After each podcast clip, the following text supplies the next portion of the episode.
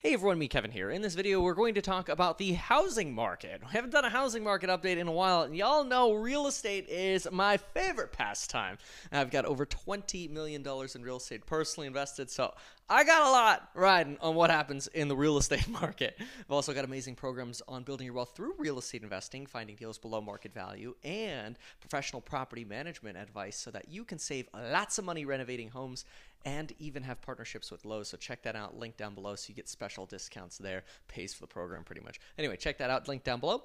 Let's now talk about the housing market. Okay, so a few things we got to talk about. All right.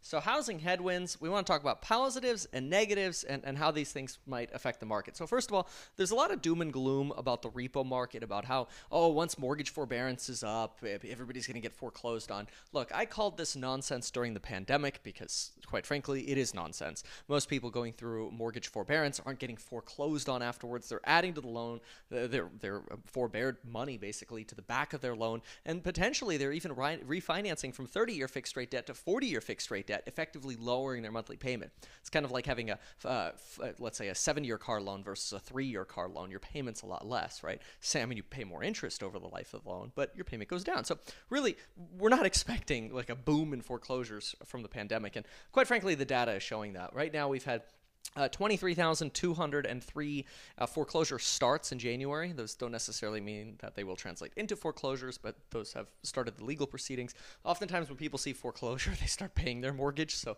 this doesn't necessarily mean you're going to get this kind of inventory on the market. But uh, this is this seems like it's up a lot. In fact, a lot of the sort of fear mongers like to say, "Oh my gosh, foreclosure starts are at 23,000. They're up from 10,000. Foreclosure starts have doubled since you know," and then they'll pick some date during the pandemic pandemic, like June or July 2020, when we had foreclosure bans, right? I mean, you could say, oh my gosh, we're up 400% from certain periods of time during the pandemic, but this is stupid. We should be comparing to before the pandemic. And we actually have 50% fewer foreclosure starts today in this January uh, of 2022 than we had in 2020. So way, way fewer repos. Now, we are starting to see some headwinds for housing starts. A lot of this, in my opinion, has to do with lumber.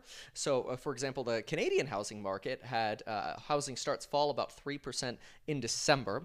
And uh, we have a lot of numbers coming out this Friday in the United States. We're expecting uh, housing starts to actually fall as much as 7.2% in January in the United States, and existing home sales to come in 1.3% on a month over month decline. We're expecting this decline here. So existing home sales likely to decline this Friday, and uh, housing starts expected to decline quite a bit. Part of this has to do with the fact that lumber's been skyrocketing. Uh, we just saw lumber skyrocket 10% in just the last two weeks alone. CNBC released an article today talking about how this is adding about $19,000 to the cost of a home, which keep in mind the median home price in America is about $350,000. So that's a that's a pretty pretty penny there. I mean, that's that's a big part of the profit margin for a lot of these companies, and lumber prices have just gone to the moon. Uh, so so the, here are some things to consider. Here's some other things to consider over here, though, is that uh, right now we have 11.3% fewer listings year over year, which when you have less inventory, it, uh, well, less supply means more demand, right? And prices actually get driven up. So even though we're seeing a little bit of a slowdown in new builds, we're not seeing new inventory from foreclosures, and we're actually selling, we're listing fewer homes compared to 2021. So, in other words, that's supportive to home prices still going up. I mean, less inventory, it's more expensive to build homes. It's gotten so expensive to build homes, we're actually building less of them. So, less inventory. Again, less inventory actually coming on the market. Uh, and, and so, of course, prices are right now trending nowhere but up. Uh, we've also we're, we're flat on the pending sales territory, which means we haven't seen pending sales fall because of prices going up. This would mean, well, if we saw pending sales fall, it would mean that buyers are starting to say, you know what, it's getting too pricey to buy. We can't keep buying. You start seeing pending sales fall, that's a little bit of a red flag of a market starting to cool. Now, uh, we did have 8.9% fewer sales in January, though. That is uh, also just like this, flat pending sales here. This is a little bit of a sign of potentially a little bit of relaxation from buyers, but it could be because our supply is lower. And that's a little bit of a problem because not only is our supply lower, but prices are up about almost 14% year over year. So we're not seeing much movement in pending sales coming down. Price is up 14%. As a result, we've had about 9% fewer sales and we're listing fewer properties. And all of this together, this entire little section here together, along with less repos and less starts and higher lumber prices, all of this means, bottom line, less supply. And the assumption here is that this is going to increase prices. But there's a problem. And we always going to talk about problems, okay? what makes prices go down? Well, mortgage rates. So when mortgage rates go up, they put downward pressure on prices. And we've got a little bit of an issue here. Okay, so what we're going to do is we're going to look at the brown here. The brown shows us what's happened with mortgage rates just since December 31st.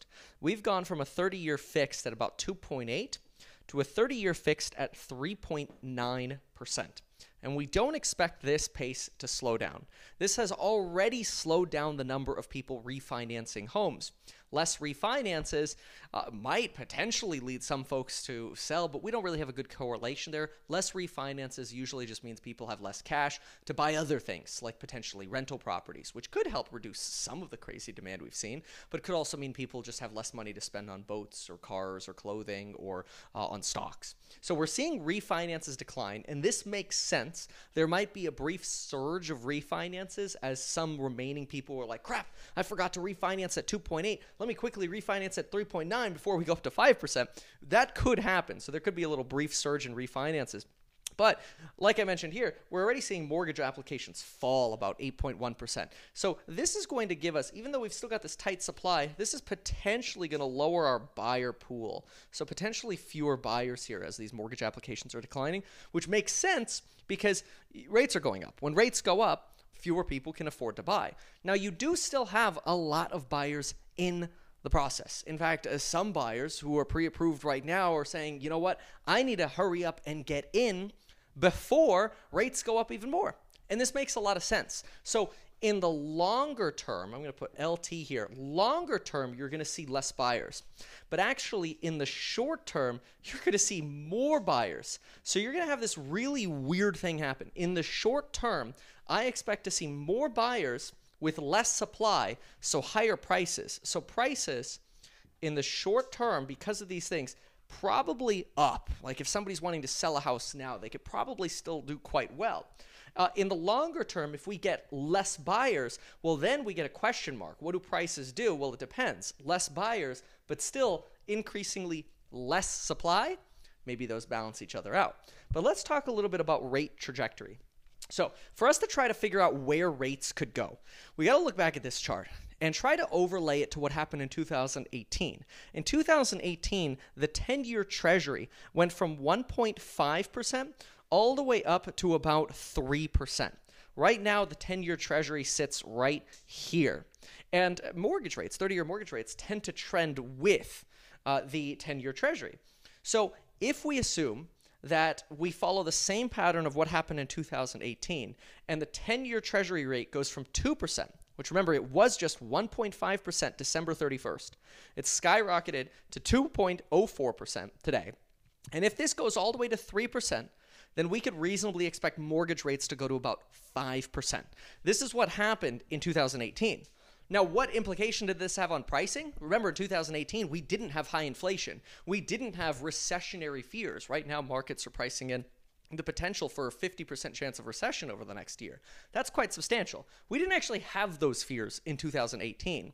Uh, and we had rates rising in a non inflationary time. I mean, inflation was like 1.5%. No big deal. It was just a matter of trying to get back to a normal policy stance. Now, if we look to 2018 as the most recent example of hikes in the 10 year Treasury, when we last went to about a 3% 10 year Treasury, we know that mortgage rates ran to about 5%. Got it. So, what did that do in the real estate market? Well, in the very, very short term, in the span of two months, real estate prices lost about 12% from their peak in about two months. But that was very, very, very short term. That was for about six to 10 weeks, and then we started seeing a rebound. So this was actually really neat because by the end of 2018, real estate prices ended up 3%. So even though we went through this this maddening rise in interest rates, there was still so much demand and enthusiasm and euphoria for real estate. The real estate still ended the year up 3%. And we did actually start seeing rates normalize closer to 4.25 to 4.5%.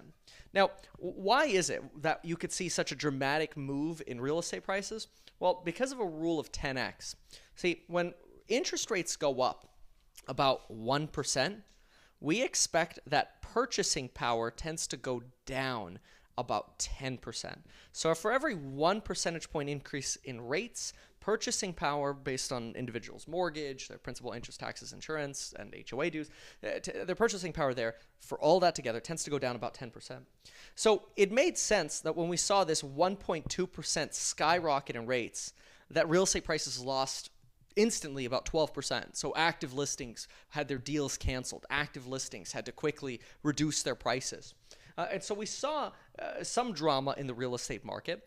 Uh, and a lot of this unfolded really between May and September of 2018. And every area reacted differently. But uh, as, as an active real estate broker at the time, this was a very difficult summer.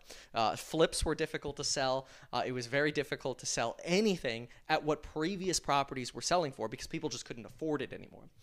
but again, we still ended the year up 3%. So the question now is, uh, what kind of headwind could we potentially face? And how is that going to affect real estate for all of 2022? So, what's wild here is this was a move from 3.8 to 5% in 2018. But look at the move we have right now, this delta right here. That's this line right here, this difference. This line right here is a change of not 1.2%. It's actually a change in rates, potentially of 2.2%. We've already had the jump from 2.8 to almost 4. So we've almost had this 1.2% bump in the span of six weeks. If we go to a 3% treasury over the next two months as the Federal Reserve starts hiking rates and maybe potentially more rate hikes get priced in, we don't know if we're going to hit that 3% treasury. But if we hit a 3% treasury, that would be a 2.2% mortgage rate shock. Uh, and that could create a potential negative 22% headwind to real estate. And so now we got to come back up here and say, all right, in the short term, we might see a lot of buyer demand, but in the long term, we might see less buyers in the market. We combine less buyers with less supply, maybe those balance out. But do they balance out to the tune of negative 22% if rates went this high? Maybe rates, maybe we'll only have that negative, uh, that negative 12% uh, you know, effect to pricing uh, because interest rates end up staying stable at about 3.9 to 4% where they are now. That's possible. But if rates keep rising, which folks do expect that they will, this this is the range of our potential real estate headwind. Now, this doesn't necessarily mean that prices are going to end down 12 to 22% this year because look at 2018. 2018 we had this 12% temporary shock uh, and then we still ended the year positive in real estate prices. So, this does not necessarily mean real estate prices are going to fall. But this right here is a huge headwind to real estate. Uh, and we will likely this year see a headwind of between negative 12 to negative 22%, offset again by the fact that lumber's more expensive and we have less supply. Uh, and fewer people are listing homes. So we've got some good news helping offset this, which is not such good news. But we've got some more problems. The fact that right now we have an inflation issue in our country, and a wage price spiral that has started, which these issues could lead to a lot of fear, unfortunately, in, in our economy in general. If we get fear and spending starts going down, it's likely that fearful folks will also not turn out to be homebuyers, even with slightly higher rates. And if we start seeing buyer demand soften because folks fear that we are going to go into a recession, you could potentially see a little bit of a self fulfilling prophecy here where people think we're going into a recession. They think, uh oh, maybe now's not a time to buy a house. You see less buyers, and then you actually see these price drops come to fruition. And where the real fear and panic comes is not from my video here. The real fear and panic comes from Tucker Carlson telling you home prices just went down 3% in one month. And that starts leading people to wonder, uh oh, what's next? But I think that is only in the conflu- I'm calling it the confluence of recession scenario. Right now, the economy's killing it. I mean, Q4 earnings for companies were amazing. People are spending money like crazy. They're traveling like crazy. Disney, Airbnb, they're killing it. Sure, there are some signs that things might be settling down and slowing down a little bit, but the economy is doing very, very well. The question is will the economy continue to do well if the Federal Reserve gets really, really aggressive against inflation. So, bottom line out of all of this You want to know the one thing to pay attention to in terms of what the real estate market's going to do? It's this right here. That word, inflation.